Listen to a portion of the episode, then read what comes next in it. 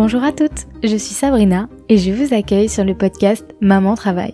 Un podcast où l'on parle boulot, maternité et surtout charge mentale, le tout sans tabou. Dans ce podcast, vous entendrez des témoignages de mères, de femmes qui nous raconteront leur maternité et la place qu'a pris leur travail dans ce tout nouvel équilibre. Et sans trop vous spoiler, ce n'est simple pour aucune d'entre nous.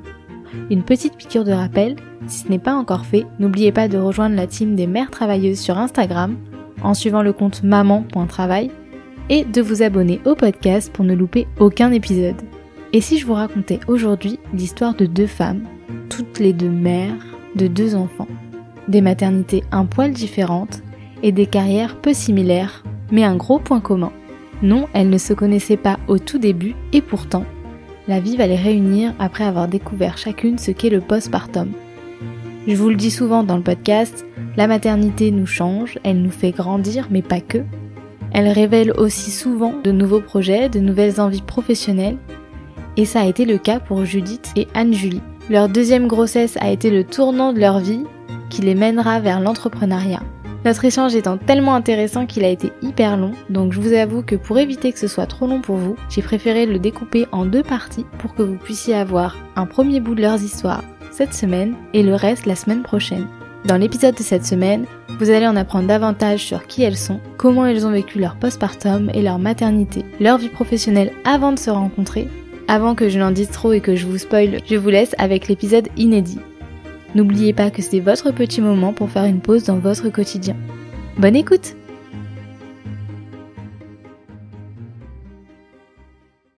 Bonjour à tous, euh, c'est la première fois que je reçois euh, plusieurs personnes sur le podcast, donc c'est un peu tout nouveau.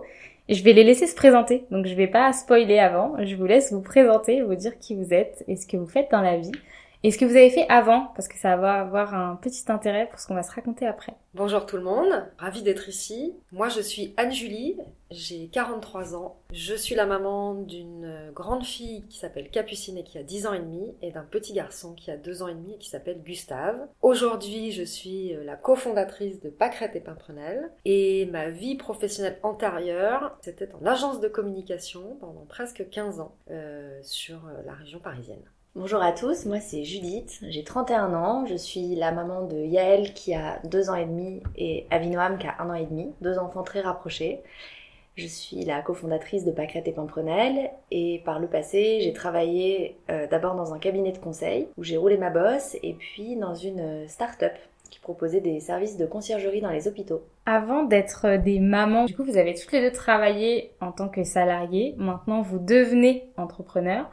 Est-ce que vous pouvez me dire quelle avait la place du travail avant euh, de devenir maman pour vous? Je me suis longtemps posé la question de, de, et je me cherche encore à vrai dire, mais j'ai un peu toujours eu le syndrome de la bonne élève. C'est-à-dire que moi, j'ai fait des études de droit parce que, bah, après le bac, c'était bien de faire des études de droit dans une prestigieuse université à Paris, alors que je venais du sud de la France, je viens de Biarritz, moi, de base. J'ai toujours, je me suis toujours mis pas mal de pression. Les étés, ben, en fait, quand mes copains faisaient euh, des jobs d'été pour se payer des vacances et partir faire la fête avec les copains, moi, je voulais faire des stages pour avoir le super CV et voilà, des stages non rémunérés dans des grands cabinets et tout. Et donc, je, je, je pense que mes choix professionnels, au départ, ont un peu été guidés par ça. Vouloir être la bonne élève, euh, bien faire, et donc, euh, après mon master, j'ai fait un master en droit de la santé. Après, j'en ai fait un autre, je voulais encore me spécialiser, je me dis, je vais faire un autre master 2. Je l'ai fait à l'école des hautes études en santé publique, en management des établissements de santé. Et puis après, naturellement, en fait, euh, c'est vrai que les jeunes rejoignaient les cabinets de conseil parce que ça permettait d'avoir un bon salaire, d'apprendre plein de choses, de pas se surspécialiser. Et donc, euh, j'ai choisi naturellement cette voie-là sans trop me poser de questions en me disant voilà le, chemin de la bonne élève c'est celui-là donc fais ça et donc je pense que je vivais un peu le travail euh, comme quelque chose que où on n'avait finalement pas tellement de, de marge de manœuvre. Voilà, je suivais la route qui était tracée pour moi. Est-ce que tu penses que ça a un lien avec ce que tes parents ont pu te laisser entendre de l'importance du travail, de l'école? Parce que ça, euh, ça revient souvent, tu vois. Euh, c'est vrai qu'en tant que femme, en plus, on a souvent le syndrome de la bonne élève. Mm. Et souvent, les parents disent, bah, c'est peut-être ça, euh, la voie qui est la mieux pour toi, mm. c'est sécuritaire, tu vas avoir un bon salaire, tu vas pas avoir à te poser de questions. Est-ce que tu mm. penses que c'est un peu lié à ça? Ouais, je pense que j'ai eu cette éducation un peu traditionnaliste euh, là. Mm. Euh, je me souviens que moi, euh, quand j'étais euh, au lycée, j'avais envisagé, j'avais aimé, émis l'idée de faire une fac de psycho. Et alors c'était un non tout de suite. Non, non, non. Le discours c'était, ben, fais une fac de droit, ça va t'ouvrir toutes les portes, et après, il sera toujours temps de faire une fac de psycho. Ouais. Donc en fait, non, quand tu fais 5 ans de droit, après, tu vas pas refaire 5 ans d'études derrière. Donc c'était un peu le discours qu'on qu'on me disait, et puis c'est vrai que moi, après, ben, on aura l'occasion d'en parler, mais bien plus tard dans mon parcours, j'ai fait une formation d'éducatrice Montessori, et, euh, et je me dis que c'est pas du tout euh, la façon dont, t'as- dont on a souvent été éduqué Mm. par le passé, c'est pas du tout là qu'on trouve notre équilibre, et le plus important dans la vie, c'est l'intelligence sociale et émotionnelle. Ouais, Et ça, c'est un truc que je me que je m'acharne à essayer de, de mettre en pratique dans mes dans mes choix éducatifs. Voilà. Alors pour toi, Anne-Julie On se ressemble beaucoup, euh, Judith et moi, sur, euh, mais bon, comme tu le disais, comme beaucoup de femmes, Ouais. sur le syndrome de la bonne élève, Mm. Euh, rentrer dans les clous et faire des choses bien. Dans mes principes éducatifs, la valeur travail, elle est hyper importante. Elle m'a été inculquée par mes parents et je les en remercie parce que je trouve que c'est une belle valeur et c'est vrai que c'est quelque chose que j'essaie d'inculquer aussi à mes enfants. Alors bon, le petit pour l'instant il n'est pas là, mais la grande, c'est-à-dire qu'à quelques mois du collège, on commence un peu à lui Ouais. expliquer que c'est important de bosser. Mais euh, j'ai toujours voulu me donner à fond, moi, dans mon boulot. Et tant mieux, parce que j'ai choisi un secteur qui est l'agence de com, qui de toute façon est ultra exigeant. C'est un secteur où on compte pas ses heures, c'est prenant, c'est engageant. Mais à la fois, c'est ce qui fait aussi que c'est très grisant et challengeant. Donc, je me suis vraiment éclatée pendant euh, ces années d'agence de, com. Et surtout, j'ai eu la chance de participer à une aventure entrepreneuriale indirectement parce que euh, j'ai fait mes premières armes au sein de l'agence grecque, qui était une agence à l'époque assez reconnue. Et euh, ma directrice de clientèle et mon chef de groupe de l'époque sont partis pour monter La Fourmi, qui euh, existe encore aujourd'hui et qui cartonne, dédicace à eux. et, euh, et ils m'ont emmené dans l'aventure. Et on a commencé, on était trois, et quand je suis partie, on était euh, quasiment une centaine, quoi. Et donc j'ai vécu toutes les étapes de, de progression, les choix stratégiques, euh, et c'est ce qui fait que je m'y impliquais encore plus, donc ça prenait beaucoup de temps dans ma vie personnelle. C'est pas tant le métier en lui-même qui m'épanouissait, mais plus les relations euh, presque familiales qu'on a développées avec euh, ces deux fondateurs. Et euh, l'aventure euh, un peu humaine, elle m'a vachement plu. Mais du coup, j'y donnais, je m'y donnais corps et âme. Et bah en toute transparence, ça a pas hyper bien fonctionné sur ma vie privée du coup parce que euh, beaucoup d'investissement du côté pro fait que tu délaisses un petit peu ton Mm. euh, bah, ton couple et voilà. Et euh, après ma première grossesse et à la naissance de Capucine, bon bah voilà, on n'était peut-être pas un couple suffisamment solide et euh, bah ça a périclité. Euh, et à partir de ce moment-là, j'ai un peu priorisé les choses sans pour autant me désinvestir de mon boulot parce que j'aime faire les choses bien. Moi, c'est c'est vraiment le côté reconnaissance qui m'anime. J'ai Ouais. vachement ce moteur-là. Et euh, du coup, euh, comme en plus je travaille avec des gens, je travaille avec des gens avec qui, pour qui j'ai vachement d'affect encore aujourd'hui, qui sont devenus, davantage. ouais, voilà, pour moi c'était hyper important de, bah, qu'ils soient contents de moi, qu'ils aient confiance en moi, et donc du coup, euh, bah, je me donnais vachement euh, dans ce que je faisais. Et en plus, le secteur de l'agence dans lequel je travaillais, c'était le sport. Donc le sport, c'est rarement entre 9h et 19h, c'est plutôt le week-end et le soir. Donc euh, il y a vraiment eu des périodes où je vivais à l'agence, quoi. Enfin, clairement, euh, c'est une époque notamment, bah, pour le coup, ça tombait bien. Ma fille était en garde partagée. On a travaillé sur euh, la Coupe du Monde 2018 où la France a gagné. Euh, J'ai vécu avec euh, mon équipe un mois à l'agence, quoi. C'est-à-dire qu'on y arrivait le matin à 8h, on repartait le soir à minuit pour aller dormir et Mm. revenir. Enfin voilà. Mais du coup, c'était tellement engageant qu'à un moment donné, Tu t'essouffles. Ouais, Ouais, ouais. oui. T'es un peu Mais- épuisé, quoi. Alors du coup, euh, t'as fait la garde partagée, ta fille avec quel âge? Deux ans. Dans ta vie perso, ça n'allait pas forcément et c'était un peu compliqué. Est-ce que ça a été difficile émotionnellement à cette période? Ouais, hyper dur. Hyper dur parce que, euh, bah, euh, bon, je vais rentrer un peu dans l'intime, mais ce que je veux dire, c'est que euh, je me suis séparée du papa de ma fille. On dit euh, tout ici. Ouais. Euh, c'est quelqu'un d'extraordinaire, c'est un merveilleux papa et tout. Maintenant, voilà, les sentiments n'étaient plus là. Donc, c'est dur de quitter quelqu'un qui nous a jamais fait de mal. Donc, Mm. forcément, d'un point de vue personnel et émotionnel, c'était ultra difficile parce que je faisais du mal à quelqu'un à qui je ne voulais absolument pas en faire. Et puis, elle était toute petite, Capucine. petite mère. Mais elle a été très courageuse. Euh, elle s'est finalement bien adaptée. Bon, on se fait jamais à la garde partagée. Hein. Moi, je la laisse une semaine sur deux. Euh, Le lundi matin, quand elle part pour une semaine, j'aurai toujours un petit pincement au cœur. Bon, bah, bonne Mhm. semaine, ma chérie, je t'aime. Mais on apprend à vivre avec. Mais c'est vrai que ça a été une période compliquée au moment de la séparation euh, effective. Et finalement, le travail m'a un peu sauvée aussi parce que c'est quand tout s'effondre du côté euh, perso, j'avais un truc un peu solide qui me tenait et qui me donnait du rythme en fait. Mm. Et bah ça m'a ça m'a aidé aussi. Mais en revanche, ça m'a appris à retrouver un équilibre et à décider de moi-même de mon équilibre pro perso par la suite. Oui, parce que du coup, ça t'a vachement remis en question sur Ouais. ta manière de travailler et sur Ouais. tes priorités Oui. actuelles. Ouais. Tu t'es dit qu'avec un bébé, tu pourrais pas fonctionner pareil. Voilà, c'est ça. Et puis bah de toute façon quand t'es en garde partagée, à un moment donné t'es toute seule à t'en occuper, donc bah ouais bah le soir faut que je parte pour aller la chercher à 18h, j'ai personne qui prend le relais, donc T'as euh, découvert ce que c'était voilà. d'être maman solo. voilà, exactement. Alors c'est une période qui a pas duré très longtemps parce que j'ai mon conjoint euh, actuel qui est rentré dans ma vie euh, pas hyper vite mais dans la foulée et en fait euh, cette période solo, je pense que j'en ai eu besoin. Pour te retrouver en Ouais. tant que personne. Ouais, ouais, pour me recentrer, d'avoir euh, mon petit deux pièces avec ma fille, euh, moi dormir sur le canapé. euh. Du coup, ça m'a recentré, ça m'a redonné confiance en moi aussi. Ça m'a permis de me guérir un petit peu et ça m'a fait du bien pour repartir avec de nouvelles bases et avec euh, des vrais choix sur ce que euh, j'attendais et ce que j'avais envie de donner euh, sur ma vie pro et tout. Alors, ça m'a pas empêché de moins, enfin, j'ai pas moins bossé, Mm. mais j'ai peut-être mieux bossé. Et puis, euh, mes boss, Céline et Thibault, ont été bah, c'est l'avantage aussi de travailler avec des gens avec qui on a noué, noué des vrais liens, c'est qu'ils étaient hyper compréhensifs et que du coup ils m'ont vachement accompagné aussi dans cette phase-là. Ça, c'est important et, c'est ça qui je joue me dis aussi. si j'avais été dans un grand groupe, peut-être pas tous les grands Mm. groupes sont comme ça, mais il y a beaucoup moins d'affect et beaucoup moins de compréhension sur euh, la vie perso. Bah, là j'ai eu cette chance d'avoir en face de moi des gens qui comprenaient, qui étaient eux-mêmes parents déjà, et qui en plus euh, me disent mais prends le temps qu'il faut quand t'as besoin de prendre du temps, euh, on a confiance en toi, enfin voilà, et ça c'était euh, salvateur. important. Ouais, Ouais, ouais. ouais, ouais.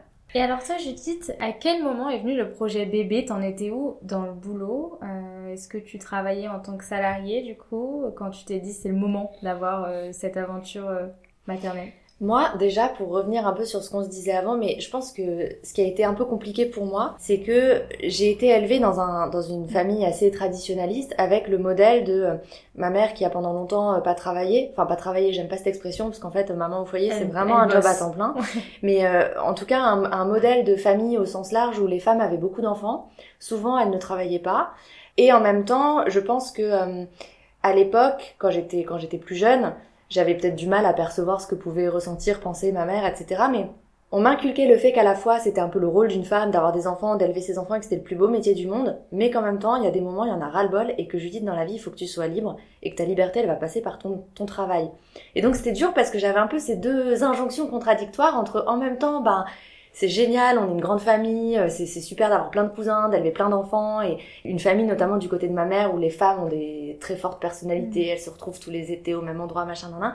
Et en même temps, ben, il faut que tu travailles, il faut que tu fasses des études et donc c'est hyper schizophrénique, c'est hyper dur pour une, clair. pour une fille de se dire bon bah ok alors faut que j'arrive à gérer les deux en même temps. Donc bon, c'est vrai que j'étais partie dans la vie euh, au départ en me posant pas consciemment ces questions de quels, quels étaient les choix que j'allais faire, mais avec ces deux euh, ces deux images un peu contradictoires en tête de à la fois fait des super études pour être libre et en même temps ben ça serait top que tu aies une grande famille et bon bah finalement c'est surtout au mari de, de gagner l'argent et de et de te permettre d'élever tes enfants correctement. Mais c'est vrai que Et- c'est souvent, euh, en tout cas, euh, bah, parce que c'est un peu les anciennes générations.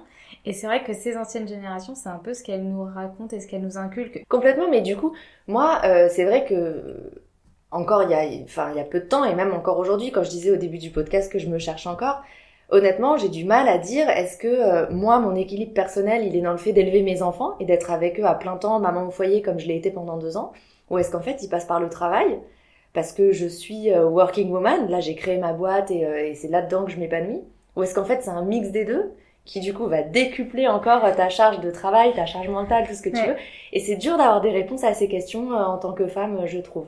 Je crois qu'on a toujours un truc de, on est un peu bipolaire, euh, Mm. on est toujours partagé entre se poser, profiter de nos enfants ou faire des choses pour nous en tant que femme et de s'accomplir professionnellement. Et je pense que c'est ça aussi qui est difficile parce que à un homme, tu lui demanderas pas euh, ce qu'il veut choisir entre Mm. sa vie de famille et euh, son côté pro parce qu'on estime qu'il n'y a pas besoin de choisir. Exactement. Alors que nous, finalement, euh, si t'es au travail, on se dit que tu t'occupes pas bien de tes enfants. Exactement. Et T'es jamais assez à un endroit ou à l'autre. Ouais. Tu ne t'oublies pas. Mm. Et en fait, je pense que c'est ça qui est difficile. On s'en parlait la Mm. dernière fois quand on s'est eu euh, en off. Mais euh, en tant que maman, on culpabilise toujours. Est-ce qu'on passe assez de temps avec nos enfants? Est-ce qu'on fait bien? Est-ce que, euh, bah, est-ce que je suis sur la bonne voie professionnellement? Est-ce que je vais pas regretter de pas passer, euh, pas voir mes enfants grandir? Mm. Il y a toutes ces questions, mais en fait, je pense que si tu si tu fonces pas, si tu vas pas et si tu si tu te laisses pas porter finalement, bah, tu vas avoir des regrets après. Ouais, c'est vrai. Mm. Mais on a tellement de choses à penser qu'effectivement, moi j'ai le sentiment que clair. nous, notre bien-être, le temps pour nous, etc., ça passe toujours en dernier. Non mais c'est Nous, les femmes, sûr. on le mettra Ouais. toujours en dernier. Mm. Un homme, il aura moins de mal à dire euh, j'ai besoin d'aller à la salle de sport. Mm. Nous, ça va passer en dernier. Parce Ouais. qu'on n'a pas vu nos enfants. Donc on va se dire ah bah non, mais je culpabilise, j'ai pas vu mes enfants, donc je vais aller voir mes enfants. Puis tant pis, c'est pas grave. Je voilà, j'irai prendre soin de moi euh, plus tard, je suis plus à ça près. Non, c'est clair, c'est vraiment ça. hein, Mais du coup, je pense que il faut se l'imposer. Mm. Parce qu'en fait, si tu ne te l'imposes pas, euh, tu prendras pas soin de toi. Et si toi, tu vas pas bien, tes enfants, ils le sentiront et ça sera euh, encore plus difficile de passer des bons moments avec eux. Complètement. Et puis moi j'en viens, moi maintenant j'en viens à me dire que en fait on se connaît jamais vraiment. Non. Et que les choses dans la vie changent et font que en fait ce qui nous correspond aujourd'hui n'est peut-être pas ce qui nous correspondra demain. Et la vie fait que, enfin moi on en parlera mais j'aurais jamais pensé que le destin mettrait Anne-Julie sur ma route. Et c'est grâce à Anne-Julie qu'aujourd'hui aussi euh, j'ai lancé parce que de base l'idée de Pâquerette et Pimprenelle elle venait de moi. Mais honnêtement toute seule j'aurais pas, enfin je pense que je- j'en serais pas arrivée jusqu'ici. J'ai eu besoin Ouais, d'elle et non mais T'aurais pas osé Je sais pas, j'avais besoin, moi par exemple, je suis quelqu'un, j'ai besoin d'être euh, encouragée, de me sentir valorisée, épaulée, et c'est vrai que j'ai du mal à, à trouver ça dans mon entourage euh, proche et immédiat, en tout cas pas de la façon euh, euh, dont j'aimerais l'avoir, et Anne-Julie m'apporte euh, m'apporte beaucoup sur ce point-là. On se rassure et puis elle est hyper bienveillante, hyper empathique et puis euh, la C'est différence gentil. d'âge fait aussi que bah, c'est un peu ma grande sœur, elle me, elle me coach sur plein de trucs et, euh, et quand j'étais là à- pendant les vacances euh, en décembre, je suis un peu partie. On est partis chacune de notre tour et puis euh, Anne-Julie c'était la référente QVT de la boîte. Elle me disait mais déconnecte, déconnecte. Donc voilà. Pour en revenir à ce qu'on était en train de se raconter sur euh, où est-ce que tu en étais quand tu as commencé à être maman, parce Oui. que là tu es maman de deux enfants. Oui. Donc pour ta première grossesse, tu étais salariée? Oui, alors en fait moi ce qui s'est passé c'est que du coup euh, après le après avoir travaillé dans le conseil, j'ai travaillé pendant un petit moment dans une start-up où c'était euh, hyper grisant, passionnant, on a fait plein de trucs et j'ai intégré la boîte quand on la boîte en était quand même à ses débuts, puis je l'ai accompagnée jusqu'à une grosse levée de fonds donc euh, je l'ai vu grandir, c'était c'était génial. Mais j'avais pas mal de déplacements, je m'occupais de toutes les nouvelles ouvertures de sites de cette de ces conciergeries dans les hôpitaux. Et puis j'ai eu des petits problèmes de santé qui font que et en fait ce rythme-là, j'ai rencontré mon mari, on venait de se marier et j'ai pris peur de ce rythme-là. Je me suis dit, ok, maintenant la suite logique, hein, on en parlait Mm. de, de ce- cette image qu'on a de par notre éducation, la suite logique veut qu'on ait des enfants. Et demain, bah en fait, avec ce rythme de déplacement, ce rythme de, de, de travail, etc., j'ai peur qu'en fait ça corresponde pas à, à la façon dont moi j'envisage la maternité. Donc c'est vrai que j'ai pris peur. Est-ce que c'était une bonne décision ou pas? Je sais pas, le destin ne- me le dira. Mais euh, j'ai commencé à me dire que start-up plus bébé, ça pourrait pas le faire. Et euh, à la même époque, j'avais une copine qui quittait son travail de chef de projet euh, à l'hôpital public dans un service de maladies rares et qui m'avait dit bah voilà tu verras c'est un boulot où il y a aussi plein de sens parce que j'ai besoin de trouver du sens dans ce que je fais et, euh, et où en fait tu arriveras à trouver un bon équilibre vie pro vie perso parce que bah l'hôpital public c'est des horaires fixes etc et donc je me suis dit ok bah banco je vais euh, diviser mon salaire par deux et puis je vais prendre ce job là parce que c'est comme ça que je vais m'épanouir donc euh, j'ai fait ma grossesse, enfin la fin de ma grossesse dans ce deuxième euh, boulot dans lequel je me suis finalement pas épanouie du tout. Parce qu'en fait, euh, bah déjà je pense que passer de l'émulation de la Mhm. start-up à euh, la léthargie du système public, euh, enfin c'était un gap qui était trop énorme. En vrai, au bout de trois mois, j'avais toujours pas de bureau. Enfin, c'était c'est c'est Kafka le système de l'hôpital public, c'est-à-dire que j'ai pas de bureau. Alors je vais voir les gens, ok, vers qui je dois m'adresser pour avoir un bureau, puis personne n'est capable de te répondre. Enfin, c'est un truc de dingue. Et en plus, il y a eu le Covid qui a fait qu'en fait, dans le service maladie rare, ils ont pas du tout eu de temps à allouer. Enfin, j'avais concrètement rien à faire. Donc, je me suis dit, ok, en fait, non, je me suis trompée. Le, le travail euh, plutôt euh, cool, entre guillemets, c'est pas fait pour moi non plus. Ça va pas le faire. Euh, et donc, j'ai accouché de ma fille. De toute façon, euh, physiquement, mentalement, je me sentais pas de, de, de reprendre, que ça soit dans ce travail-là à l'hôpital public ou dans un autre. Donc, je me suis dit, ok, c'est le moment pour moi de faire une pause. Je renouvelle pas mon CDD, j'aurai le chômage, je vais faire un, je vais profiter avec ma fille. Et puis, je ferai le point sur ce que j'ai envie de faire et on verra. Voilà, ça, ça a été le contexte de ma mon premier accouchement, mon premier postpartum. On va parler du postpartum hein, parce que vous allez pas y échapper. Ah bah, tu m'étonnes. C'est un peu notre sujet avec Pâquerette et. Eh ben donc, oui. Vous avez chacune votre premier enfant avec des situations un peu différentes. Comment s'est passée la découverte euh, de cette nouvelle vie euh, à plusieurs? Moi, ça a été compliqué. Ah ouais? Bah, euh, je suis tombée enceinte de Capucine assez vite. Mm. Euh, et on était ravis de ça avec son papa, hein, bien sûr, c'était c'était C'était voulu, Bien ouais. sûr, ouais, c'était voulu. euh, on était mariés, on avait très envie de faire un enfant. On est, je suis tombée euh, enceinte de Capucine, je pense, au bout de deux mois. Ah ouais J'ai eu beaucoup de chance. La grossesse, super. Je fais partie de ces femmes qui ont des super grossesses et je m'excuse pour les autres, mais c'est vrai que pour le coup, Mais moi, non je- mais c'est bien de le dire parce qu'effectivement on aussi. oublie quand nous ça se passe moins bien.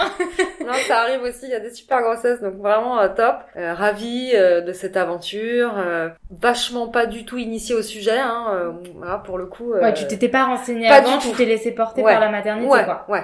Alors à la fin de grossesse, quand j'ai commencé mon congé mat, je me suis mis devant les maternelles, tu vois, Ouais. parce que bon, il y a quand même plein d'infos qui sont cool. Clair. Mais voilà, j'ai suivi mes cours de préparation à l'accouchement, euh, grossesse super, euh, accouchement super. euh, pour un premier, j'ai accouché en deux heures, donc euh, bon, j'en ai bavé parce que du coup, j'ai pas eu trop de péridurale, mais j'ai eu la chance euh, au moment où euh, Capucine a été posée sur mon ventre de ressentir un truc de Mm. fou. Euh, Je sais que c'est pas forcément pas le cas, toujours le cas, voilà, mais j'ai eu cette chance-là. Et les ennuis ont commencé à partir de ce moment. Et c'est, je le dis hyper souvent, je pense que Judith, elle en a remarqué que je dis cette phrase, mais Mais non. Euh, on est grave préparé à l'accouchement, Mais pas- mais pas du tout pour l'après. Et l'accouchement, ça dure euh, quelques heures, et le après, il dure toute la vie. Ouais. Et du coup, euh, clairement, je m'étais pas suffisamment préparée par moi-même, et surtout, aucun, de par mon accompagnement médical ou, ou mes proches, ne m'avait sensibilisée aux réalités du postpartum. En fait, je crois que le postpartum c'est un truc où on se dit elle va voir ce que c'est. Eh ben, Mais je moi, trouve j'aurais- ça horrible. c'est horrible. Ouais. J'aurais vraiment préféré qu'on me dise, écoute, il y a des moments qui vont être merveilleux, mais tu vas aussi passer des moments plus difficiles. Accroche-toi et ça va passer. Mm. Moi, je me suis retrouvée euh, à m'occuper d'un petit bébé, euh, bah, comme toutes les jeunes mamans et surtout les premières mamans, sans trop savoir quoi faire, euh, euh, en m'inquiétant de savoir déjà si je faisais bien, et puis surtout, euh, au-delà de ma relation avec bébé, euh, alors j'ose le dire, faire le deuil de ma vie d'avant, Mm. ça clairement je m'y étais pas préparée. Euh, je pense que j'avais une, espèce- j'avais carrément idéalisé le postpartum en me disant que mon bébé euh, bah, va dormir quand j'aurai besoin qu'il dorme et mangera quand j'aurai besoin qu'il mange. Bon, ça ne s'est pas passé comme ça et que j'allais pouvoir, d'une façon ou d'une autre, conserver ma vie d'avant.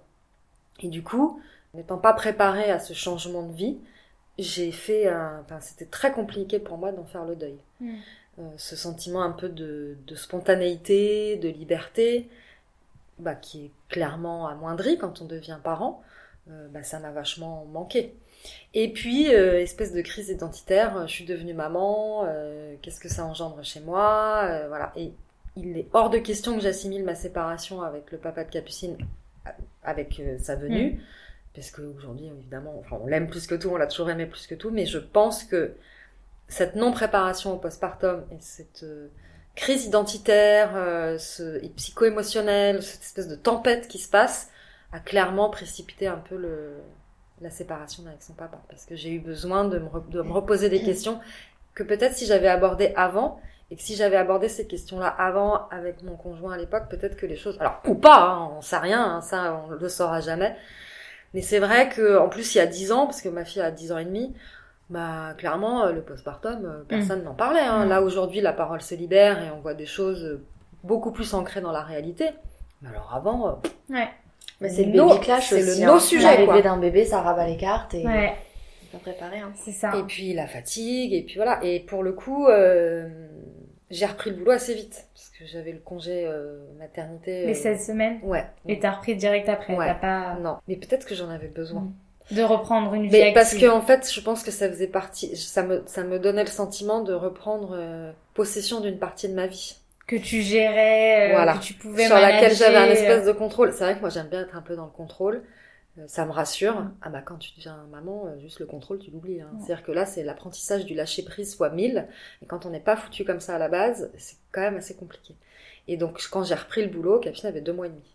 Ouais, donc elle était hyper petite. Ouais, elle était toute petite. Et elle est partie, elle a été gardée à la crèche ou Elle euh, était en garde, parta- enfin, en garde partagée chez une asthmate. Donc super asthmate à l'époque et tout, top. Donc j'étais carrément en confiance, mais c'est vrai que... bon, après, euh, j'étais contente de reprendre le boulot, mais la séparation était hyper dure le premier jour. Je pense que je comptais les secondes avant de retrouver Capucine le soir, parce que waouh, c'était quand même assez, assez fou de laisser mon petit bébé comme ça, mais bon, après on prend l'habitude. Mais euh, euh, voilà, pour la première grossesse, premier postpartum, donc à l'époque, clairement, personne ne l'a défini comme une dépression du postpartum.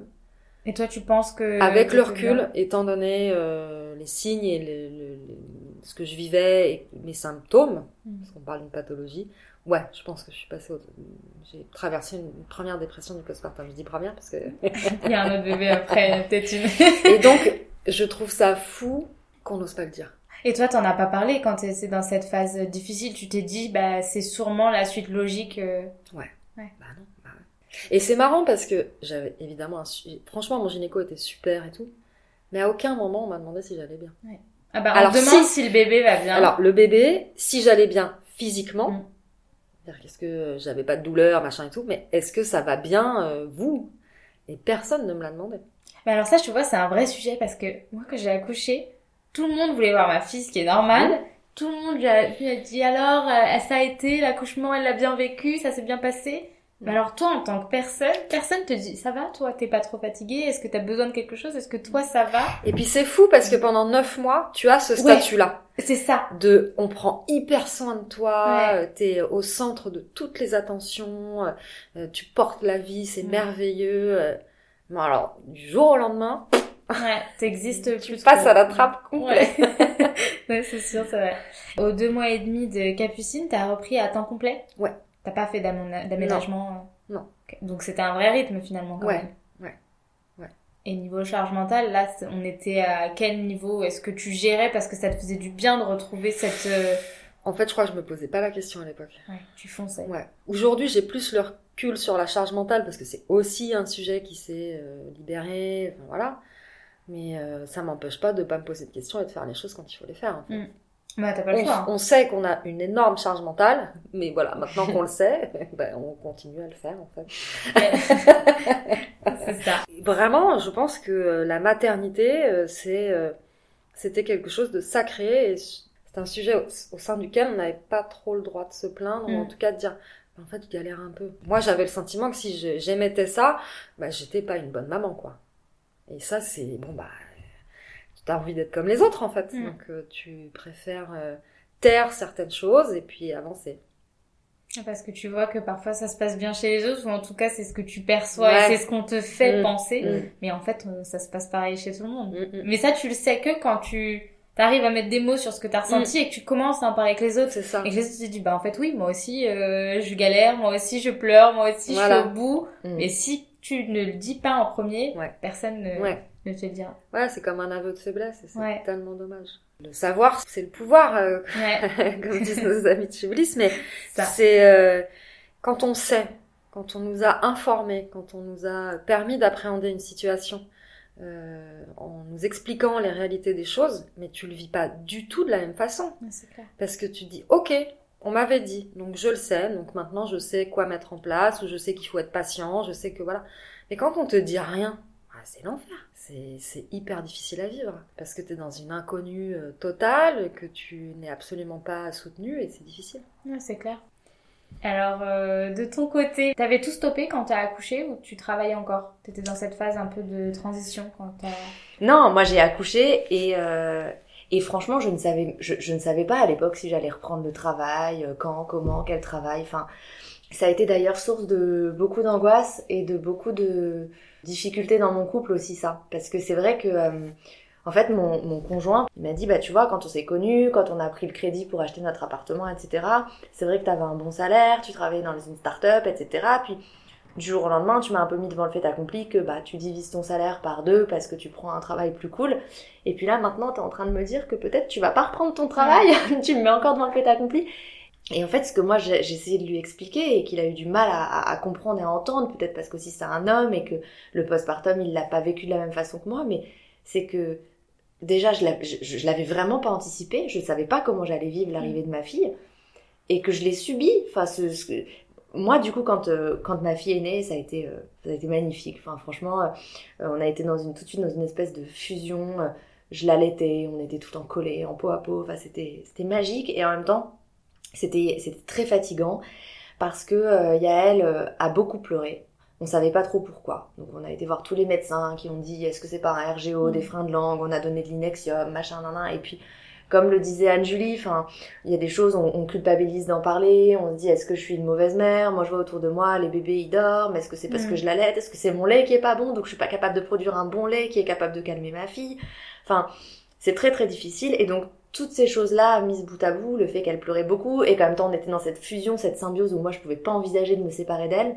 En plus, j'étais dans un travail où je m'épanouissais pas, puisque c'était ce travail à l'hôpital public où en fait j'avais absolument rien à faire, et, euh, j'étais juste pas capable de reprendre le travail. Je me suis dit non, j'ai envie de rester avec elle parce que déjà un, il y a que moi qui arrive à la calmer à peu près. Déjà, j'y arrive pas trop, mais alors en plus quelqu'un d'autre, je vois pas comment il y arriverait. Euh, ensuite de ça, je veux pas que ça s'arrête parce que je suis trop bien avec elle et que pour mes deux accouchements, mais à la fin de la grossesse, mon mari il me charrie souvent là-dessus parce que j'ai l'instinct animal qui prend le dessus. Donc quand j'arrive à peu près six mois de grossesse, là je me mets à vouloir accoucher dans les bois. Mais euh, c'est pour de vrai, c'est-à-dire que je me dis voilà, je là ça ça voilà, je, je m'attendais pas à ça. je suis à six mois de grossesse, je, je veux accoucher dans les bois et euh, rester dans mon terrier avec mon enfant et personne vient me déranger sinon je sors les crocs comme un quoi. Et c'est vraiment ça. Donc du coup accouchement naturel à chaque fois, sans péri, machin, bon bref. c'est génial, t'as réussi à accoucher sans péridurale. Ouais, pour le deuxième. Pour la première, euh, j'étais dans une maternité qui était pas trop euh, chaud sur le projet de naissance et qui du coup m'a un peu empêché en me disant bah non, faut mettre des hormones de synthèse parce que euh, voilà, bon, je saurais jamais si médicalement c'était justifié ou pas, mais mais voilà, en tout cas du coup, le, j'ai trouvé que le postpartum était difficile parce que moi j'avais eu cette problématique du, j'étais pas dans la même situation qu'Anne Julie où du coup j'étais obligée de reprendre mm. le travail. Euh, et ça a été déroutant pour moi parce que comme Anne-Julie, je suis quelqu'un qui aime bien être dans le contrôle quand même. Et du coup là, je contrôlais plus rien. vraiment, j'étais du coup devenue euh, la maman animale et puis voilà. Et puis j'étais angoissée de l'avenir parce que je me disais là, je m'arrête de travailler. Ok, mais et demain, qu'est-ce que je mm. vais faire euh, Qu'est-ce que Et puis le trou dans le CV, ça fait quand même aussi un peu peur. Donc et puis derrière, j'avais mon mari qui était aussi un peu flippé parce que d'un coup, il se retrouve avec toutes les responsabilités sur ses épaules et il me disait mais pendant combien de temps et puis j'étais pas mm. capable de lui donner une réponse et nous ce qui nous a aussi euh, moi ce qui m'a aidé ce qui a aussi rassuré mon mari etc c'est que déjà je lui ai dit écoute il est hors de question que demain euh, je nous mette dans une situation financière où on s'en sorte pas donc euh, quoi qu'il arrive là j'avais j'ai le chômage mais le jour où ça s'arrêtera j'irai bien évidemment retravailler et puis ensuite nous on avait beaucoup beaucoup lu sur la parentalité bienveillante l'éducation positive mm. l'importance des mille premiers jours etc et euh, les livres de Catherine Guéguen sur euh, ne pas laisser pleurer, etc. Bon voilà. Et euh, du coup, on était quand même confortés dans l'idée que avant un certain âge, pour nous, c'est trop difficile et c'est trop tôt de laisser son enfant, et que le lien avec le parent est vraiment important. Et donc, c'est aussi ce qui nous a permis d'être de, plus serein dans ce choix-là, dans le fait que c'est moi qui restais avec les enfants. Et franchement, aujourd'hui, je regrette pas du tout parce que ils sont euh, grâce à Dieu mais ils sont très éveillés ils sont enfin, voilà ils sont top. Et et je dis pas que les enfants qui sont mis à la crèche et tout le sont pas hein, pas du tout. Mais je pense que nous en tout cas mes enfants comme moi on en avait besoin. Et et c'est ce qui a participé à, à notre à notre équilibre et à nous faire grandir aussi. Parce que ça les a fait grandir eux mais moi aussi ça m'a appris beaucoup et ça m'a fait énormément grandir. Est-ce que ton entourage euh, t'a un peu critiqué sur ce choix là de t'arrêter professionnellement et de ouais. Je pense que euh, ma mère elle a eu très peur elle s'est dit, euh, elle comprenait en même temps, parce que ma mère, elle n'a pas laissé ses enfants et elle nous a élevés, et voilà. Et puis en plus, quand elle voyait mes, petits, parce que c'était la même chose pour le deuxième, mais elle voyait bien que c'était dur de les laisser, ils pleuraient beaucoup, même quand je lui confiais un petit peu, ils pleuraient beaucoup avec elle, donc voilà. Mais elle a eu peur parce qu'elle s'est dit, je veux pas que, que ma fille fasse les mêmes. Alors j'aime pas le terme erreur, c'est pas des erreurs ce qu'elle a fait, mais peut-être que ma mère euh, aurait pu se destiner à une très grande carrière en entreprise ou j'en sais rien, mais elle avait peur que je me, que je me ferme des portes, que je m'oublie un peu trop et que du coup à terme ça me dessert. Elle me dit toujours, euh, tu sais, euh, tes enfants, pas le jour où ils sont ados, euh, ils n'en auront plus rien à faire de toi. Et toi tu te retrouveras un peu comme voilà. ça, ma mère me dit. Et du coup toi ça ça t'a mis un peu dans un espèce de doute quand ton entourage a beaucoup critiqué ce choix-là ou ça y est t'étais sûre de toi et tu fonces? Bah j'étais toujours un peu dans l'ambivalence parce que moi j'étais très proche de mon grand-père que j'ai malheureusement perdu il y a pas il y a pas très longtemps et ça a été aussi un gros choc pour moi et un gros chamboulement qui m'a amené aussi vers le, choix, je crois, de créer ma boîte, mm. mais je le voyais très souvent et c'est vrai que Lui, pour le coup, il trouvait ça génial que je reste avec mes enfants. Et je doutais et en même temps, je, je quand j'étais à la, quand ils étaient petits, que j'étais à la maison avec eux, je, pour rien au monde, j'aurais pu être ailleurs, quoi. Donc, euh, je sais pas. C'est difficile de qualifier ce que je ressentais à cette époque. J'étais très angoissée de l'après. Mm. Mais sur le moment présent, je, je savais que j'étais à ma place avec eux. Et alors, comment ça s'est passé du coup Parce que tu es restée à la maison avec ton, ton premier enfant.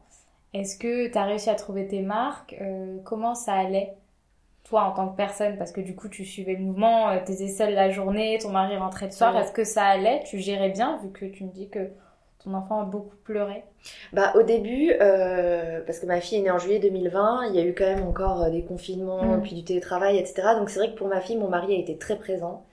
Donc euh, il me relayait aussi, euh, il la prenait en porte-bébé et il travaillait avec elle dans le porte-bébé Mhm. et tout, ça c'était cool. Après quand il est reparti travailler, que je me suis retrouvée toute seule, j'avoue que là ça a été un peu plus chaud. Surtout que je pense que ça coïncide à peu de choses près avec le moment où je suis retombée enceinte.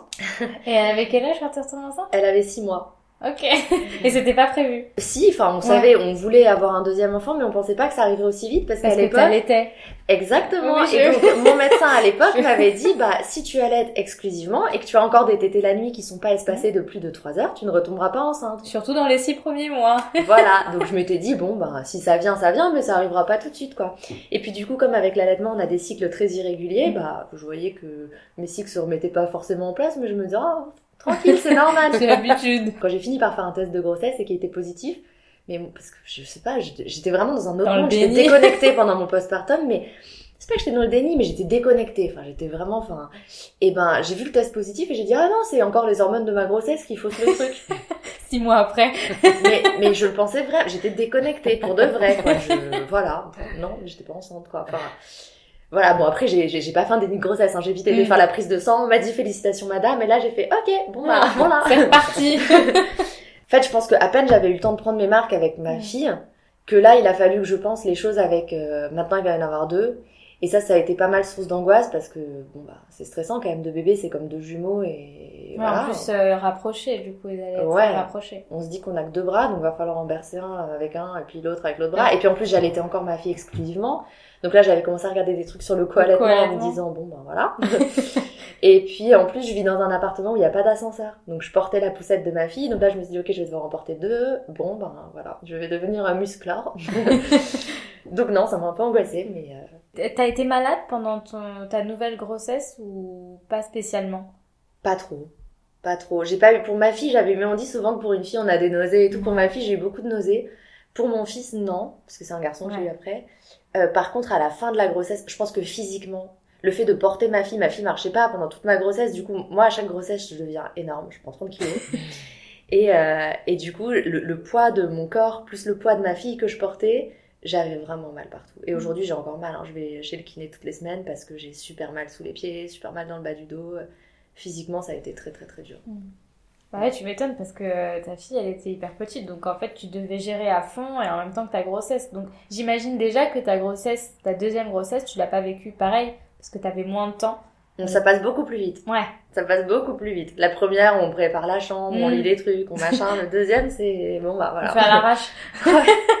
T'as, t'as moins de temps, t'avais pas le temps de penser à, à toi. Et... Euh, non, et puis moins centré sur Et puis je me suis pas arrêtée pour le coup là j'avais pas de congé maternité avant ou quoi enfin je m'occupais de ma fille à temps plein et puis moi mon angoisse je me souviens c'était donc j'étais à temps plein à la maison avec ma fille et je me disais ok là si je rentre en travail comment je fais? Parce que j'ai Mm. personne pour venir chercher ma fille donc il faudrait qu'en fait et j'avais des copines qui m'avaient dit tu viens me la déposer et tout mais du coup la scène c'était j'ai pas d'ascenseur donc il fallait que je descende ma valise en laissant ma fille dans le transat qu'après je remonte prendre ma fille que je descende ma fille que j'aille la déposer c'était ma grande angoisse au final la nature fait bien les choses j'ai accouché un dimanche mais euh, Et t'as pu faire garder ta fille pour aller accoucher tranquillement? Ouais, du coup, comme c'était dimanche, c'est mes beaux-parents qui l'ont fait. Tu vois, ils ont pensé à ouais. tout. Ouais, ouais, ouais. ouais. Et alors, euh, vous avez eu deux bébés, euh, donc toi c'était prévu, mais pas trop, tu t'étais dit je laisse la nature faire. Est-ce que pour toi ça a été un peu différent? Toi t'avais prévu cette deuxième euh, grossesse ou pas du tout? Vu que Oui, tu oui. rentrais dans une nouvelle... euh, Ouais, ouais. aventure. Alors, elle est arrivée plus tard. hein, donc, Oui. euh, il- il a que deux ans et demi, Gustave. Mais euh, oui, oui, c'était prévu. Quand on a commencé à être ensemble avec mon conjoint, je lui avais dit, je te préviens, il n'y aura pas de mariage, il n'y aura pas de bébé. Ouais, t'étais Un catégorique peu dès le traumatisée début. sur le fait que je voulais pas revivre ce que j'avais vécu Ouais. euh, les mois et années précédentes. Et lui avait des enfants Non. euh, Ok, donc euh, c'était Bon, il ça dit oui, oui, ok. Et puis au final, euh, la vie fait que bah il y a que les imbéciles qui ne changent pas d'avis. Et puis le temps passe aussi. Puis le temps euh, passe, euh, la maturité, le on guérit de ses blessures. euh, Ouais, ta première fille avait grandi aussi. Voilà, bah oui, ça c'est clair que pour le coup, elle avait bien grandi. euh, bon, et puis on en a reparlé avec Julien et euh, j'ai dit euh, ok, mais euh, je veux vraiment que les choses soient différentes. Un, je veux que notre couple soit préservé. Bon, je vous rassure, hein, je vous spoil, euh, on n'a pas réussi, mais enfin, tout va très bien, mais on, non, on ne part pas en vacances euh, toutes les trois semaines euh, pour Mais se retrouver à deux. ensemble. Mais on est toujours ensemble. mais on, on a plus envisagé, envisagé les choses comme une équipe, donc du coup on Ouais. se soutient vachement et tout. Mais, Et du coup, euh, t'étais encore dans ta boîte. Ouais, euh, Et on travaillait ensemble, du coup, Ouais. mon conjoint et moi. On était ensemble à la fourmi, donc euh, ok, on se lance dans l'aventure bébé, on essaye pendant un an, et ça ne prend pas. Euh, T'avais quel âge à cette époque? 41. Ok. Donc, voilà. tu t'étais mis toi une pression euh, par rapport à l'horloge biologique euh, qu'on entend souvent, Ouais, euh, bah ouais. mec, tu passes la quarantaine, Alors, machin. ouais. Mais alors pour le coup là-dessus, euh, mon gynéco a été top parce qu'il m'a dit alors faut arrêter Ah oui tout de suite euh, Mm. des dossiers de mamans qui ont plus de 40 ans, euh, j'en ai plein, euh, relax, pas de problème, euh, machin. Mais bon, il s'avère que pour la première fois j'étais en deux cycles, c'était fait. Oui. Là, en- après un an, on s'est dit bon, il y a un truc qui fonctionne pas, donc on a commencé à faire des examens et de son côté, de papa et du mien. Alors du mien, euh, rien de gravissime, mais j'avais quand même l'âge que j'avais, donc une réserve ovarienne qui était pas terrible. Et de son côté, bah, s'il avait pu contrebalancer les choses, ça aurait fonctionné, mais pareil, l'examen, pas Mhm. top. Donc on, on nous oriente vers un gynéco spécialité- spécialiste de la fertilité. Et euh, bah, assez euh, miraculeusement, au même moment, je tombe enceinte au mois de juillet 2019. Ça, c'est quand on arrête, on arrête d'y penser, on se dit, bon, de toute façon, Ouais, j'aurai ouais. un rendez-vous. Oui, sauf euh, que je quand on nous dit non, mais n'y pense pas, t'as Ouais, juste ça, envie de gifler les gens. Ça, c'est horrible. On est bien d'accord. Oui, bah j'aimerais bien ne pas y penser. Mais c'est tout le temps, H24, en fait. Donc super nouvelle et tout. euh, euh, je l'annonce à mon conjoint qui est heureux comme tout, génial, nanana, nanana. Et pendant les vacances, euh, je fais une grossesse extra-utérine. On est sur notre lieu de vacances, euh, je fais plusieurs rendez-vous aux urgences parce que j'avais des saignements et tout. On m'annonce un œuf clair au début, euh, qu'on me confirme à une écho pelvienne deux jours après. Et euh, l'obstétricien de garde ce jour-là me dit, bah écoutez, revenez demain, on va provoquer la, fau- la fausse couche pour que voilà. Quand je reviens le lendemain, je tombe sur un autre obstétricien qui, sur les résultats d'analyse de sang que j'avais faites, me dit écoutez, le taux est quand même vachement élevé, j'aimerais bien refaire une écho. Ok, allons-y. Et là, en fait, il me dit en catastrophe, j'ai une mauvaise nouvelle. Vous faites une grossesse extra-utérine, la trompe euh, commence à rompre et vous commencez une hémorragie interne, il faut que je vous opère tout de suite. Alors moi, tout à fait euh, pas du tout dans le déni. Non, non, mais je me ferai opérer à Paris. Oui, parce que t'étais sur ton lieu de je vacances. suis en vacances. Dans le contrôle, non, on non, a non. dit, hein. Ça n'est pas ce que j'avais prévu. non, non, non. Il me dit, non, non, mais là, en fait, vous réalisez pas que c'est urgence vitale, je vous emmène au bloc. Et j'avais ma fille et mon conjoint qui m'attendaient sur le parking parce qu'on devait faire une excursion derrière, quoi. Vraiment dans le Je dis, je déni. peux aller les prévenir. Oui, oui, mais je vous retrouve tout de suite. J'annonce ça un peu dramatique, quoi, tu vois, ma fille qui était complètement paniquée et tout. Donc bon, voilà, je me suis retrouvée euh, dans le bloc euh, en un quart d'heure de temps, euh, hyper flippée et tout. Bon, du coup, je me suis retrouvée avec une seule trompe, déjà après Ah, ils un ont dû te, Ouais. te l'enlever. Ouais. Donc euh, je me suis dit bah ça va être sympa de, re- de re- de retenter l'aventure parce que déjà que c'était compliqué, là j'ai plus qu'une seule trompe, euh, bon. Et j'ai dit à Julien écoute, euh, on tente jusqu'en fin d'année, mais moi après je ne me sens pas le courage de rentrer dans un parcours de PMA. Euh, Mm. Je salue euh, tous les parents et toutes ces femmes qui rentrent dans ces parcours-là parce que je sais que ça demande énormément de courage et que c'est très éreintant. Mais moi, je n'avais pas ce courage-là. Et il m'a dit, ok, ok, mais on tente, on tente. Parce que lui, pour le coup, alors je fais un petit parallèle. Euh, au moment où on a commencé à vraiment se dire qu'on voulait un bébé et tout, il a appris le- que sa maman était malade. Et euh, il l'a appris en juillet, au moment où j'ai appris ma première grossesse. Et bon, ça l'a beaucoup chamboulé. Je pense que la paternité devenait pour lui Il un enjeu. Ouais. Ouais. Bref, septembre arrive, euh, je retourne voir le gynéco spécialiste en, fe- en fertilité. Il y avait un temps, tu devais attendre un Pas petit du moment. tout. Non. Il m'a dit, vous allez bientôt ovuler. À droite, ça tombe bien, puisque j'avais plus de trompe à gauche. Je vous fais une légère stimulation Mm. euh, ovarienne Ovarienne. hormonale. Je me fais une piqûre dans le ventre, seule, puisque là, mon conjoint m'a complètement laissé en me disant Ah, bah, j'ai trop peur des piqûres. Mais donc j'ai réussi et tout, et ça marche. Ah.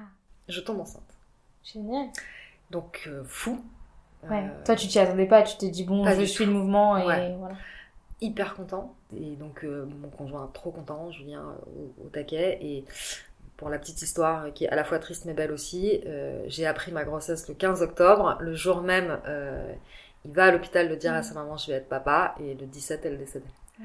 Donc, au moins, il a pu lui apprendre qu'il allait être papa et que voilà.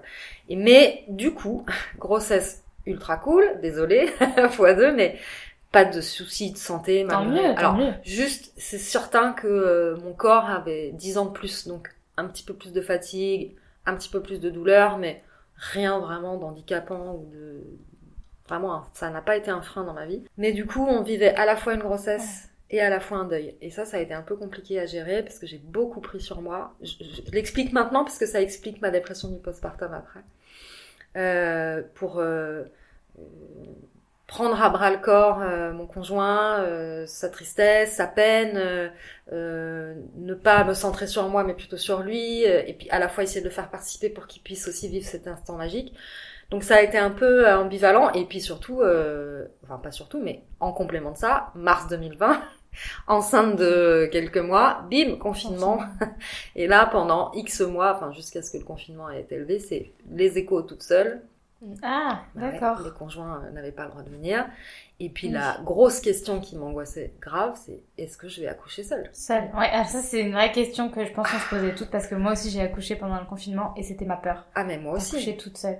Et puis je me dis mais bon sang, j'en ferai pas un troisième d'enfant, c'est certain. Euh, c'est le seul que Julien aura, mais il Ouais. ne peut pas ne pas vivre ça, c'est pas possible et tout. Bon, euh, la vie a été chouette parce que du coup on a pu, il a pu être là. Et puis vachement de boulot.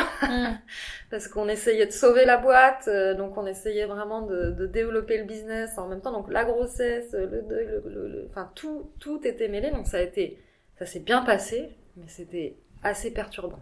Et toi, t'as beaucoup pris sur toi pendant cette Ouais, période. ouais. Et t'en as pas parlé parce que tu t'es dit qu'il avait pas besoin de ça à ce Ouais, moment-là. ouais. Tu l'as préservé. Ouais, j'ai essayé, alors peut-être que parfois je n'ai pas réussi à le faire, et... mais je voulais vraiment euh, qu'il se concentre sur ce qui était heureux dans sa vie. Mhm. Euh, et puis, euh, bon, je sais pas si j'ai réussi, mais en tout cas, euh, on était content de l'arrivée de Gustave, qui s'est très bien passé, et, et super accouchement encore, et, et top. Et pour le coup, j'avais pris les devants, et je m'étais dit, cette fois, le postpartum ne m'aura pas. je me renseigne, j'écoute des podcasts, euh, je lis des témoignages de maman, je me documente au travers de livres. Et bah, c'est mon deuxième, donc je sais à quoi m'attendre aussi. Donc honnêtement, les premiers mois, j'étais beaucoup moins déstabilisée que ce que je n'avais été avec Capucine. Je savais que les nuits c'était comme ça, je savais que j'ai su repérer un RGO assez vite. J'ai beaucoup moins euh, pris les choses à cœur. Enfin, J'étais très protectrice aussi, mais et en plus de ça, je devais contrebalancer Julien, qui pour le qui coup lui était hyper stressé. est un méga papa loup, Mm. très protecteur avec son enfant et qui avait beaucoup de questions, beaucoup d'angoisses. Et je me devais d'équilibrer un peu les choses pour pas qu'on nage dans une Mm. ambiance euh, hyper euh, angoissante. C'est un peu après que les choses se sont, euh, se sont gâtées. Mais en tout cas, c'est à partir de ce moment-là qu'a commencé à naître euh, mon envie de me lancer sur les sujets de la parentalité et de la, de la maternité. Avec son deuxième Ouais. postpartum. Ouais. Sur ton premier, t'avais pas eu ce du besoin-là euh, de Pas changer de boîte, de changer de monde? Je pense que sur le premier, j'avais besoin de me retrouver moi et d'être un peu euh, sur moi-même et qui j'étais et, et me essayer de me reconstruire habitudes. une identité. Ouais. Là, euh, parce que je me suis vachement intéressée au sujet, j'ai trouvé passionnant euh, tout ce que je pouvais y trouver. Et à la fois, ça m'a beaucoup affecté les témoignages de mamans euh, dans leur solitude, dans leurs euh, angoisses, dans leurs peines. Et comme j'aime bien venir en aide aux autres, je me suis dit, ah, il y a tellement un truc à faire. C'est pas Mm. possible qu'on puisse laisser les femmes comme ça. Je suis pas ultra féministe, mais j'aime bien aider les femmes. Et euh, je me suis... ça a commencé à, Ah, ça a planté une graine en Mm. tout cas en moi. Ça n'empêche qu'après ma deuxième grossesse, j'ai repris mon boulot à la fourmi. Cette fois-ci en 4-5e. Ok. Et au même, euh, t'as repris un peu plus tard ou t'as repris pareil deux mois et demi? Deux- bah, il avait trois mois. Ouais. Pas longtemps. euh. Non, ouais, non. Mais j'ai juste appris que dans la convention collective de la com, en fait, on avait deux semaines en oui, t'as droit à deux semaines, c'est Et ça. du coup, bah, pourquoi on l'avait pas dit au la première fois? Et euh, donc j'ai repris le boulot, mais en 4-5e. Et petit à petit, j'ai commencé à vouloir développer en parallèle mon projet d'entrepreneuriat. Donc dès que t'es revenue, en fait Quasi. Il y a un truc, euh, quand tu deviens maman, il y a un moment, en tout cas, que ce soit à la première grossesse, à la deuxième ou plus tard, où t'as du mal à te sentir à ta place euh, dans le Ouais. salariat, où tu trouves tes limites, en fait. Ouais. Et du coup, il y a un moment où t'as besoin de t'accomplir par toi-même, faire autre chose, et du coup, qu'il y a un truc qui ait du sens. Ouais. Et puis en agence, euh, bah, tu- C'est éreintant quand c'est même. éreintant. Et puis euh, passé euh, 40 ans, on est carrément euh, troisième âge hein, en agence. Donc bon, parfois on se dit qu'il faudrait bien de laisser la place aux autres. Non, non, mais en plus j'ai pas du tout été poussée vers l'extérieur. Mais ce que je veux dire, c'est que je n'étais plus dans ce mood-là. Ouais, t'avais passé euh, Voilà. un cap. Ouais. Voilà. Et alors, euh, Judith, après avoir appris ta deuxième euh, grossesse, surprise, Ouais. euh, donc tu m'as dit que c'était un peu difficile euh, pour gérer la grossesse avec bébé 1. Est-ce Ouais. que l'accouchement, euh, ça s'est bien passé? Bon, t'as eu un accouchement naturel, donc euh, Ouais. j'imagine que ça a quand même dû être assez éreintant, mais beau à la fois. Ah, c'était génial. Ouais. Accoucher, euh, moi, c'est ce que je dis toujours. J'ai des copines qui me disent, mais accoucher sans péri, c'est horrible, faut être une warrior et tout. Mais en fait, les suites de couches sont beaucoup plus Ouais. simples. Et en plus de ça, moi, pour le coup, pour ma première, euh, où là, j'ai été obligée d'avoir la péri, mais c'était une péri mini dosée, etc. Mais je me souviens, euh, j'ai accouché en position classique, les pieds dans les étriers, et quand la sage-femme m'a dit, bon, va maintenant pousser, Tu sentais pas? Mais enfin si, je sentais un peu, mais je me suis dit, euh, je, je sais pas comment pousser. Alors je refaisais ce que m'avait appris la sage-femme pendant les cours de préparation à l'accouchement, genre euh, faites bouger une balle de ping-pong. Elle m'a regardée, elle m'a dit, mais vous faites quoi Faut faire comme dans les films, Euh, donnez tout, poussez tout, hurlez madame Et donc je me suis dit, bah ok, je vais pousser, mais on contrôle pas, enfin c'est bizarre, machin. Alors que pour le coup, donc le deuxième, j'ai accouché sans péridurale. Euh, je m'étais préparée, mais pas tant que ça. Enfin, pff, je trouve que ça aussi, on met beaucoup de pression sur, euh, voilà, faut connaître toutes les positions, tous les machins. En fait, c'est encore une fois animal et Mm. instinctif. Enfin, quand le, et alors moi j'étais, je vais vous raconter la petite anecdote parce que c'est drôle quand même, ça vaut le coup. J'arrive à la maternité et tout, et bon, je vous fais pas le début, je, je... Et à un moment donné, donc euh, la sage-femme me dit, ok, vous êtes dilatée à je sais plus combien, peut-être euh, 4 ou quelque chose comme ça. ou- Donc elle me dit, bon, bah ça va se faire doucement. Ok. Et puis moi, j'avais donc j'avais pas de péridurale, j'avais des contractions qui commençaient à être très rapprochées. Et, euh, et j'étais suspendue au cou de mon mari. Et je lui dis, mais attends, mais là j'ai vraiment des contractions très rapprochées, j'ai très mal si je suis qu'à 4 et qu'il faut que j'attende d'être à 10 euh, avec ce degré-là de douleur. Bon bah non, je vais pas y arriver. Il me faut la péridurale. Je craque en me disant que j'étais à 4. Et donc j'appelle la sage-femme, je dis, vous êtes sûr, je suis à 4 et tout. Bon bah si c'est ça, euh, je tiendrai pas, je veux la péridurale. Ok, on appelle l'anesthésiste, alors elle revient toute calme. L'anesthésiste sera là dans 25 minutes. Ok Et là, mais je sens que ça se rapproche et tout. Et je dis à mon mari, mais attends, mais c'est pas possible. Mais qu'est-ce qu'il fait l'anesthésiste? Mais là, j'accouche. Je sens que j'accouche. Mon mari, très calme, il est toujours hyper. Mais non, Judith, euh, il est là que dans 22 minutes. Maintenant, ça fait 22. Tu ne peux pas accoucher. C'est, tu n'es qu'à 4, tu n'accouches pas. Et moi, alors là, pour le coup, c'est comme dans les films. hein. Je crois que j'ai dû l'insulter paquet de fois en lui disant non, je te dis, ça vient, c'est maintenant et tout. Non, Judith, maintenant 21 minutes. Et puis au bout d'un moment, j'ai hurlé, mais il y a la tête Et j'étais toujours Ouais. debout. Et là, la sage-femme m'a poussée sur le lit euh, parce qu'elle a vu, en fait, on dit qu'on voit quand une Mm. femme est à dilatation complète et que le bébé est en train de descendre. Moi, je sentais la descente dans le bassin. Elle m'a poussée sur le lit. J'étais du coup sur le côté. Et là, elle a dit euh, dilatation complète, il y a la tête et mon bébé sortait. Et en fait, ce que, et effectivement, sur le coup, on a une douleur. Enfin, moi, j'ai eu l'impression que concrètement, je mourrais, hein, pour dire les choses. Je vais pas mentir. Mais par contre, cette sensation où un train nous passe dessus, elle dure deux minutes. Et au bout de deux minutes, j'avais mon bébé et je ne plaisante pas. J'ai dit en rigolant, j'avais envie d'aller aux toilettes, d'aller d'aller faire pipi. J'ai dit ok, je me lève, je vais faire pipi. Et j'étais capable, j'ai dit à mon mari, viens, on va faire du shopping. J'étais en forme, il s'était rien passé. Ouais. Et ça, c'est c'est Mm. formidable. Et Franchement. t'as pas euh, eu de déchirure ni rien pour le deuxième? Non, rien. Et ça, j'avais fait un truc qui s'appelle la méthode Epino, qui est un peu controversée. Il y en a qui sont pour, il y en a qui sont contre. Est-ce que c'est grâce à ça que j'ai pas eu de déchirure, ni la première fois, ni la deuxième fois, je ne sais pas. Mais en tout cas, euh, intact, nickel, et du coup, des suites de couches hyper simples. Ça, c'était super cool. Pour la deuxième, alors moi, j'étais pas trop stressée d'accoucher toute seule, finalement, parce que je m'étais dit qu'en fait, euh, on est souvent un peu toute seule, hein, parce que le conjoint, il comprend pas trop ce qui se passe, et à part dire, ça, c'est dans 21 minutes. bon, voilà. Donc, ça me dérangeait pas tant que ça. Et euh, j'avais fait le choix, par contre, de, de choisir une maternité où on allait euh, vraiment s'occuper de moi. C'était en plein pendant le mouvement Une femme égale une sage-femme, Mm. où en fait, les, les femmes se retrouvaient toutes seules à la mater, machin. Moi, première mater, j'avais pas été hyper bien accompagnée. Euh, bon, elles avaient fait comme elles pouvaient, mais c'était l'hôpital public, donc rien de transcendant. Et deuxième, je m'étais dit, ok, j'accouche dans le privé, et là, je me fais un kiff. J'avais la chance d'avoir une mutuelle qui remboursait. Limite, qui est pas mon mari, que j'étais toute seule, j'étais royale au bar. J'avais une petite, c'était comme à l'hôtel, une petite cloche, je sonnais, bonjour, je voulais une, une tisane, s'il vous plaît. C'était l'hôpital américain. Ok. J'avoue. Ouais. Mais euh, du coup, j'avais pris une sûre complémentaire et tout. Et euh, là. C'est bien, tu t'es fait un kiff. Euh... Ah, franchement, j'avais pendant neuf mois, j'avais porté mon bébé et euh, été enceinte toute seule, machin truc. Là, je m'étais dit, ok, pendant les trois jours, je suis dans ma bulle. C'est le Covid, tant mieux, très bien. Personne vient me voir. et euh, juste, si quelqu'un peut me masser les pieds. voilà. Mais d'où l'importance de se faire plaisir et, et, et l'importance des moments de bien-être ouais. qu'on essaye de, de mettre en avant pas et pimprenelle. Parce que on y a droit.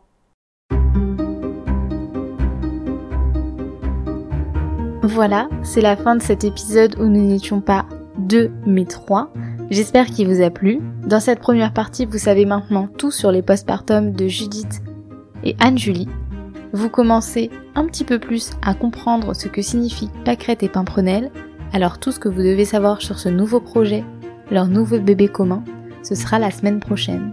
Si cet épisode vous a plu, n'oubliez pas de laisser 5 étoiles sur les plateformes d'écoute pour donner de la visibilité au podcast d'en parler autour de vous.